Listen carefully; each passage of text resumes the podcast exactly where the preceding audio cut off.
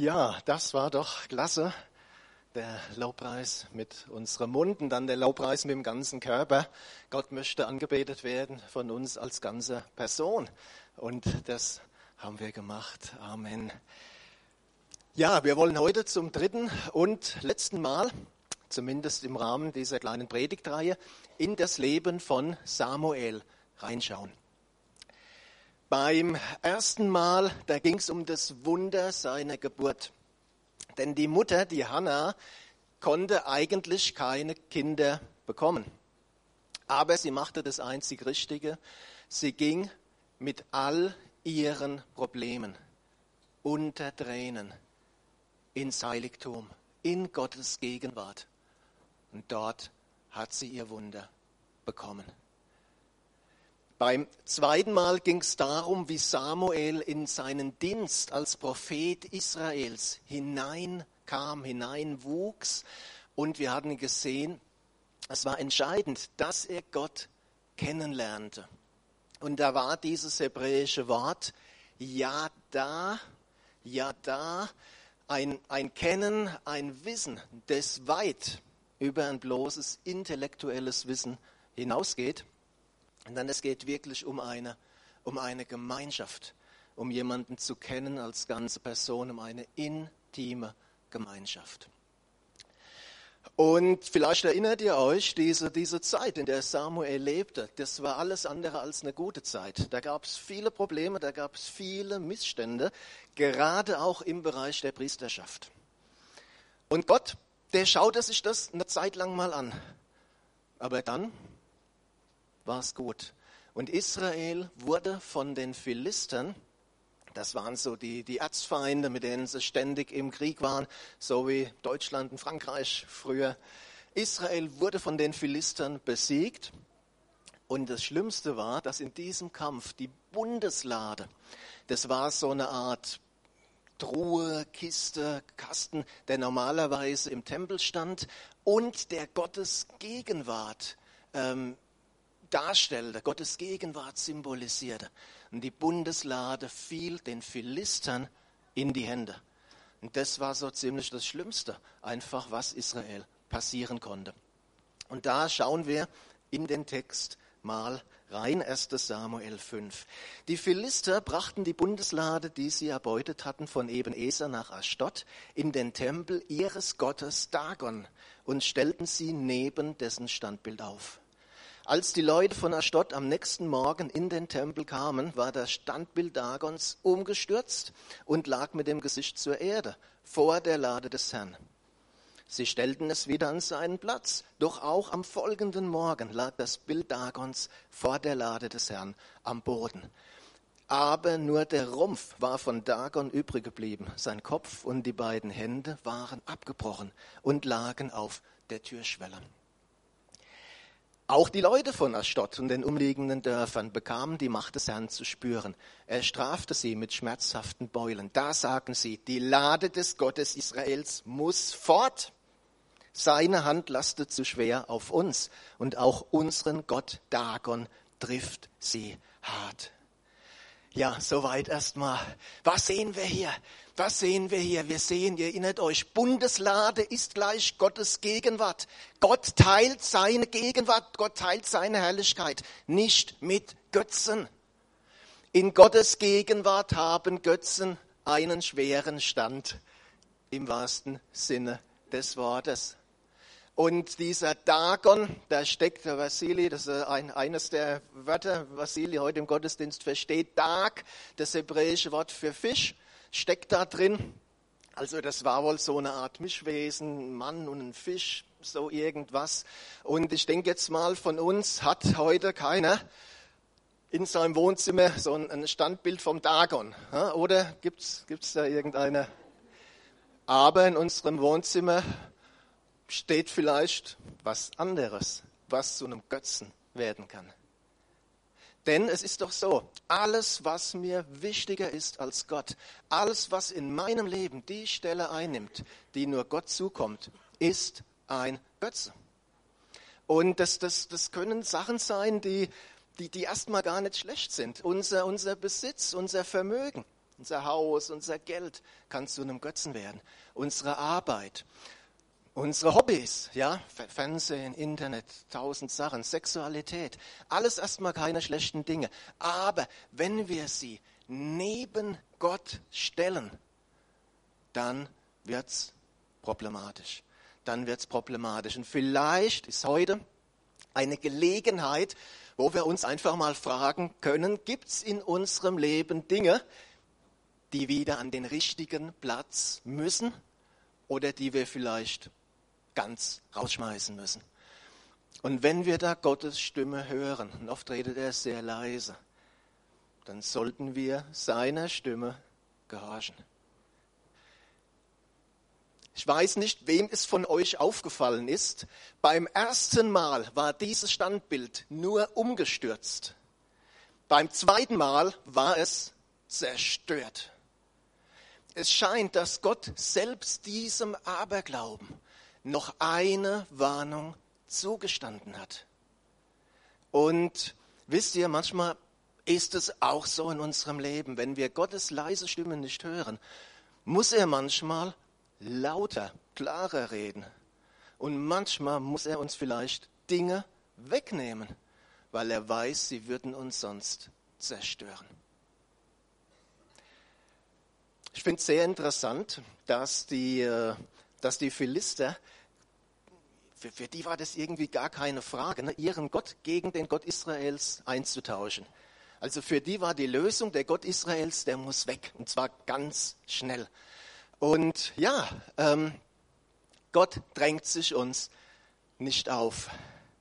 Und ich wurde erinnert an, an eine, eine Sache, als Jesus am, am Ufer vom See Genezareth zwei dämonisierte Männer geheilt hat. Ja, die, die Urgroßväter der Grufti-Bewegung. Also die, das war wirklich so eine Hardcore-Befreiungs, Befreiungsdienst. Und Jesus, er heilt, er heilt diese beiden Menschen, er befreit sie, er heilt sie. Und was passiert dann? Was passiert dann? Da kommen die Bewohner von dem Dorf und die sagen nicht, danke Jesus, Halleluja, danke Herr. Und im Übrigen, wir haben noch fünf andere, äh, die solltest du dir vielleicht auch mal anschauen. Nein, was haben sie gesagt? Bitte, geh weg. Und Jesus geht. Und Jesus geht weg. Ja, in Gottes Gegenwart, in Gottes Gegenwart werden wir immer zu einer Entscheidung herausgefordert. Gott drängt sich uns nicht auf. Aber in seiner Gegenwart können wir nicht bleiben, wie wir sind. Das ist unmöglich. Ja, die Philister, sie schickten die Lade zurück nach Israel, aber wir erinnern uns, nicht nur die Philister hatten ein Problem mit Gottes Gegenwart. 20 Jahre waren vergangen, seit die Bundeslade nach Kirjat Jearim gekommen war. Allen Israeliten tat es leid, dass sie vom Herrn abgefallen waren, und sie trauerten darüber, dass er sie verlassen hatte. Da sagte Samuel zu ihnen, wenn ihr wirklich zum Herrn zurückkehren wollt, dann schafft die Bilder der fremden Götter und Göttinnen fort. Setzt euer ganzes Vertrauen auf den Herrn. Verehrt keinen Gott außer ihm dann wird er euch aus der Gewalt der Philister befreien.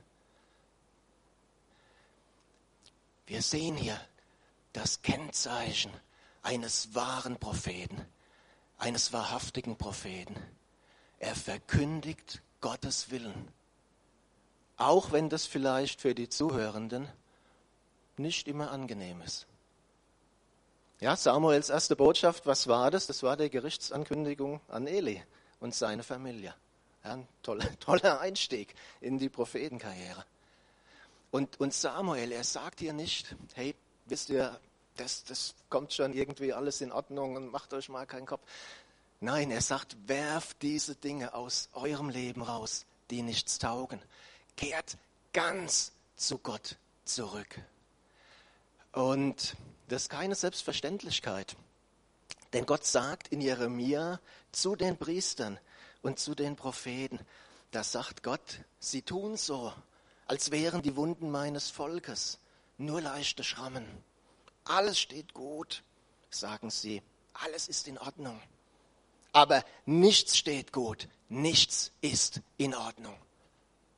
Und ich will dich ermutigen, wenn du eine prophetische Begabung hast, wenn du einen prophetischen Eindruck hast, auch wenn es vielleicht mal was Kritisches ist, habe keine Angst. Wir müssen alles prüfen, selbstverständlich. Wir haben auch gewisse Regeln, ja, was nicht einfach reinschreit. Da gibt es eine, eine, Leitung, die das dann mitprüft. Und das ist auch, auch, auch äh, wichtig und richtig.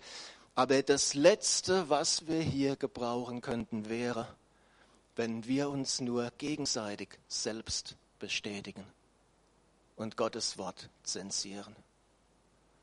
Gott baut auf, ermutigt, aber manchmal ermahnt er auch und korrigiert. Beides gehört zusammen. Wenn wir eins davon weglassen, dann ist es wie beim Schiff, äh, das eine Schlagseite hat. Und, und das ist dann gefährlich. Samuel, er führt das Volk hier zu einer echten Umkehr, zu einer echten Buße. Das war so eine Art nationale Erweckung. Da kamen sie alle in Mitzpah zusammen, als Zeichen ihrer Reue schöpften sie Wasser aus einem Brunnen und schütteten es vor dem Herrn aus. Auch fasteten sie den ganzen Tag und bekannten, wir haben mit unserem Götzendienst gegen den Herrn gesündigt. Dort in Mitzpah stand Samuel den Israeliten als Richter vor. Also das war eine, eine wirkliche Umkehr, so eine nationale Bußbewegung ist da einfach passiert, äh, haben sich alle versammelt und, und dann, dann, dann ist Folgendes. Dann ist Folgendes passiert. Hört, hört mal genau zu, was dann passiert ist. Die Philister erfuhren, dass sich die Israeliten in Mitzpah versammelt hatten. Ihre fünf Fürsten riefen schnell das ganze Heer zusammen und rückten gegen Israel aus. Als die Israeliten in Mitzpah davon hörten, packte sie die Angst. Wir sehen hier eine ganz perfide Strategie Strategie des Feindes, die sich bis zum heutigen Tag nicht geändert hat.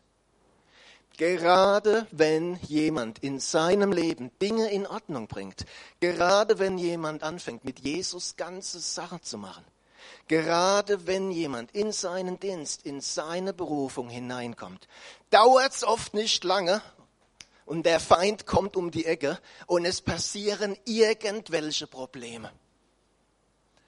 Carmens Vater hat vor 14 Tagen gepredigt über diese Stürme. Ähm, und manche Stürme, die kommen wirklich, weil wir mit Jesus unterwegs sind. Ihr habt heute Morgen Zeugnis abgegeben. Ja, und es ist einfach wichtig. Wisst ihr, manche Christen, die, die beschäftigen sich mehr mit dem Teufel als mit Jesus. Und das ist nicht, nicht gut. Aber wir müssen seine Strategien einfach kennen. Dass wir dann nicht überrascht werden, verwirrt werden. Ja, solange wir für den Feind nicht interessant sind, sagt er, hey, Amen, weiter so. Aber gerade dann, wenn wir für den Feind gefährlich werden, versucht er uns aus der Bahn zu kicken. Und das müssen wir einfach wissen. Aber Gott ist größer. Gott ist stärker. Und Samuel, er hat in dieser Situation gebetet, hat zu Gott gerufen. Und Gott hat sein Volk nicht im Stich gelassen. Er hat auf eine übernatürliche Weise eingegriffen und Israel konnte die Philister besiegen. Da brachen die Männer Israels aus Mitzpah hervor, verfolgten die Philister bis hinter Bethkar und brachten ihnen eine schwere Niederlage bei. Samuel stellte zwischen Mitzpah und Jeschana ein Steinmal auf. Bis hierher hat uns der Herr geholfen, sagte er. Deshalb nannte er den Stein Ebenezer, Stein der Hilfe. Der Samuel, der wusste, dass von diesem Stein keine Hilfe kam. Das war dem Samuel schon klar. Das war eine, eine Erinnerung. Das war ein Gedenkstein an Gottes Eingreifen. Und darf ich mal fragen, hast du solche Gedenksteine in deinem Leben? Also ich meine jetzt nicht im Garten irgendwelche äh, Hinkelsteine, ja, sondern gibt es Situationen, wo du dich daran erinnern kannst, wo du sagen kannst, hey, da hat Gott mir geholfen. Da hat er mich gesund gemacht. Da hat er mir den, den Job gegeben, den ich so dringend gebraucht habe. Da hat er in meiner Familie wunderbar eingegriffen.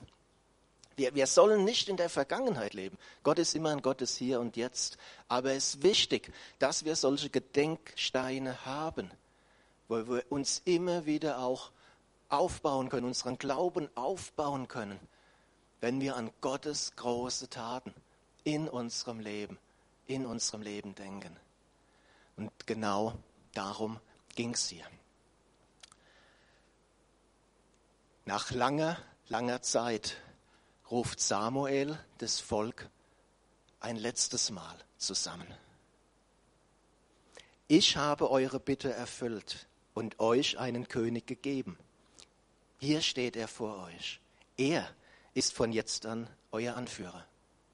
Ich selbst bin schon alt und meine Söhne sind als erwachsene Männer hier unter euch.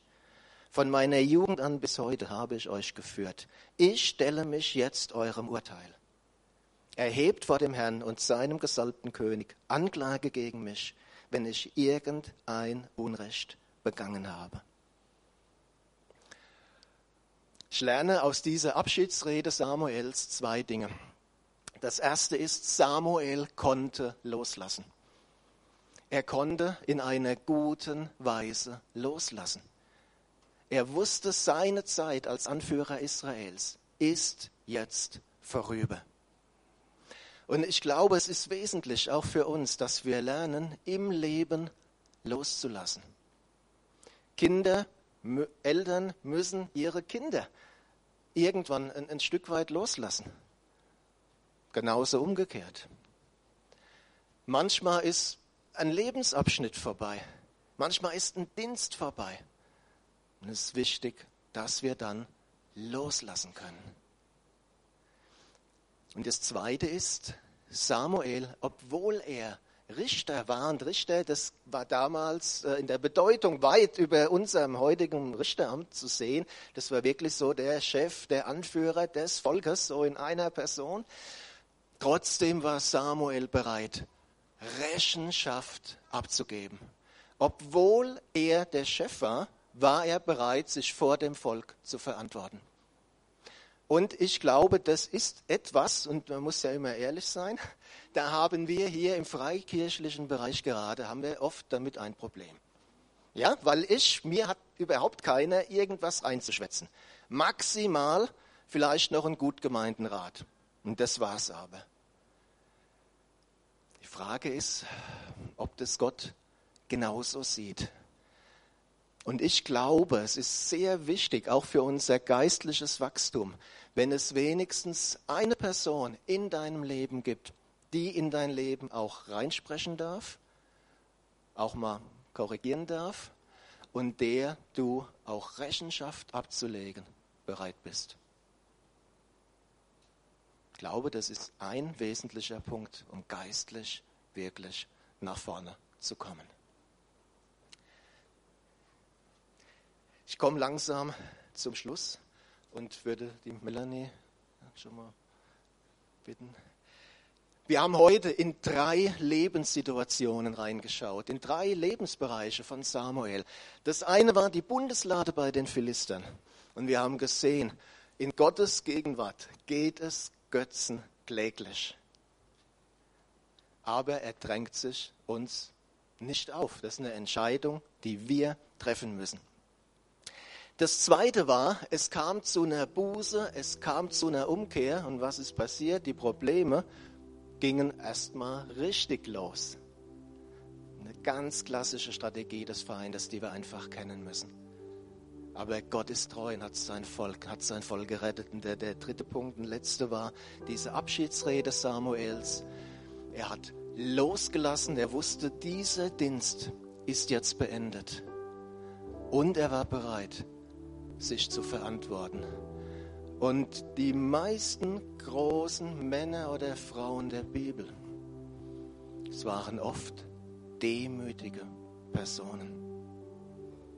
Und ich lade euch ein, aufzustehen, dass wir einfach eine kurze Zeit uns nehmen der Stille und wenn dich aus dieser Predigt irgendein Punkt angesprochen hat, wenn du sagst, okay, da gibt es Dinge in meinem Leben, die haben einen Umfang angenommen, eine Stellung eingenommen, die einfach nicht mehr gut ist und die will ich wieder auf den richtigen Platz zurückrücken, dann sag das jetzt Gott. Dann sag das ihm. Ja, ähm, wenn du sagst, da gibt's was, da muss ich loslassen, das ist gut, dann, dann sag das ihm, sag das Gott. Und wenn dich andere Dinge angesprochen haben, bring's genauso vor. Lass uns einfach ein, zwei Minuten, ein, zwei Minuten jetzt der Stille nehmen. Jeder für sich, jeder vor seinem Gott.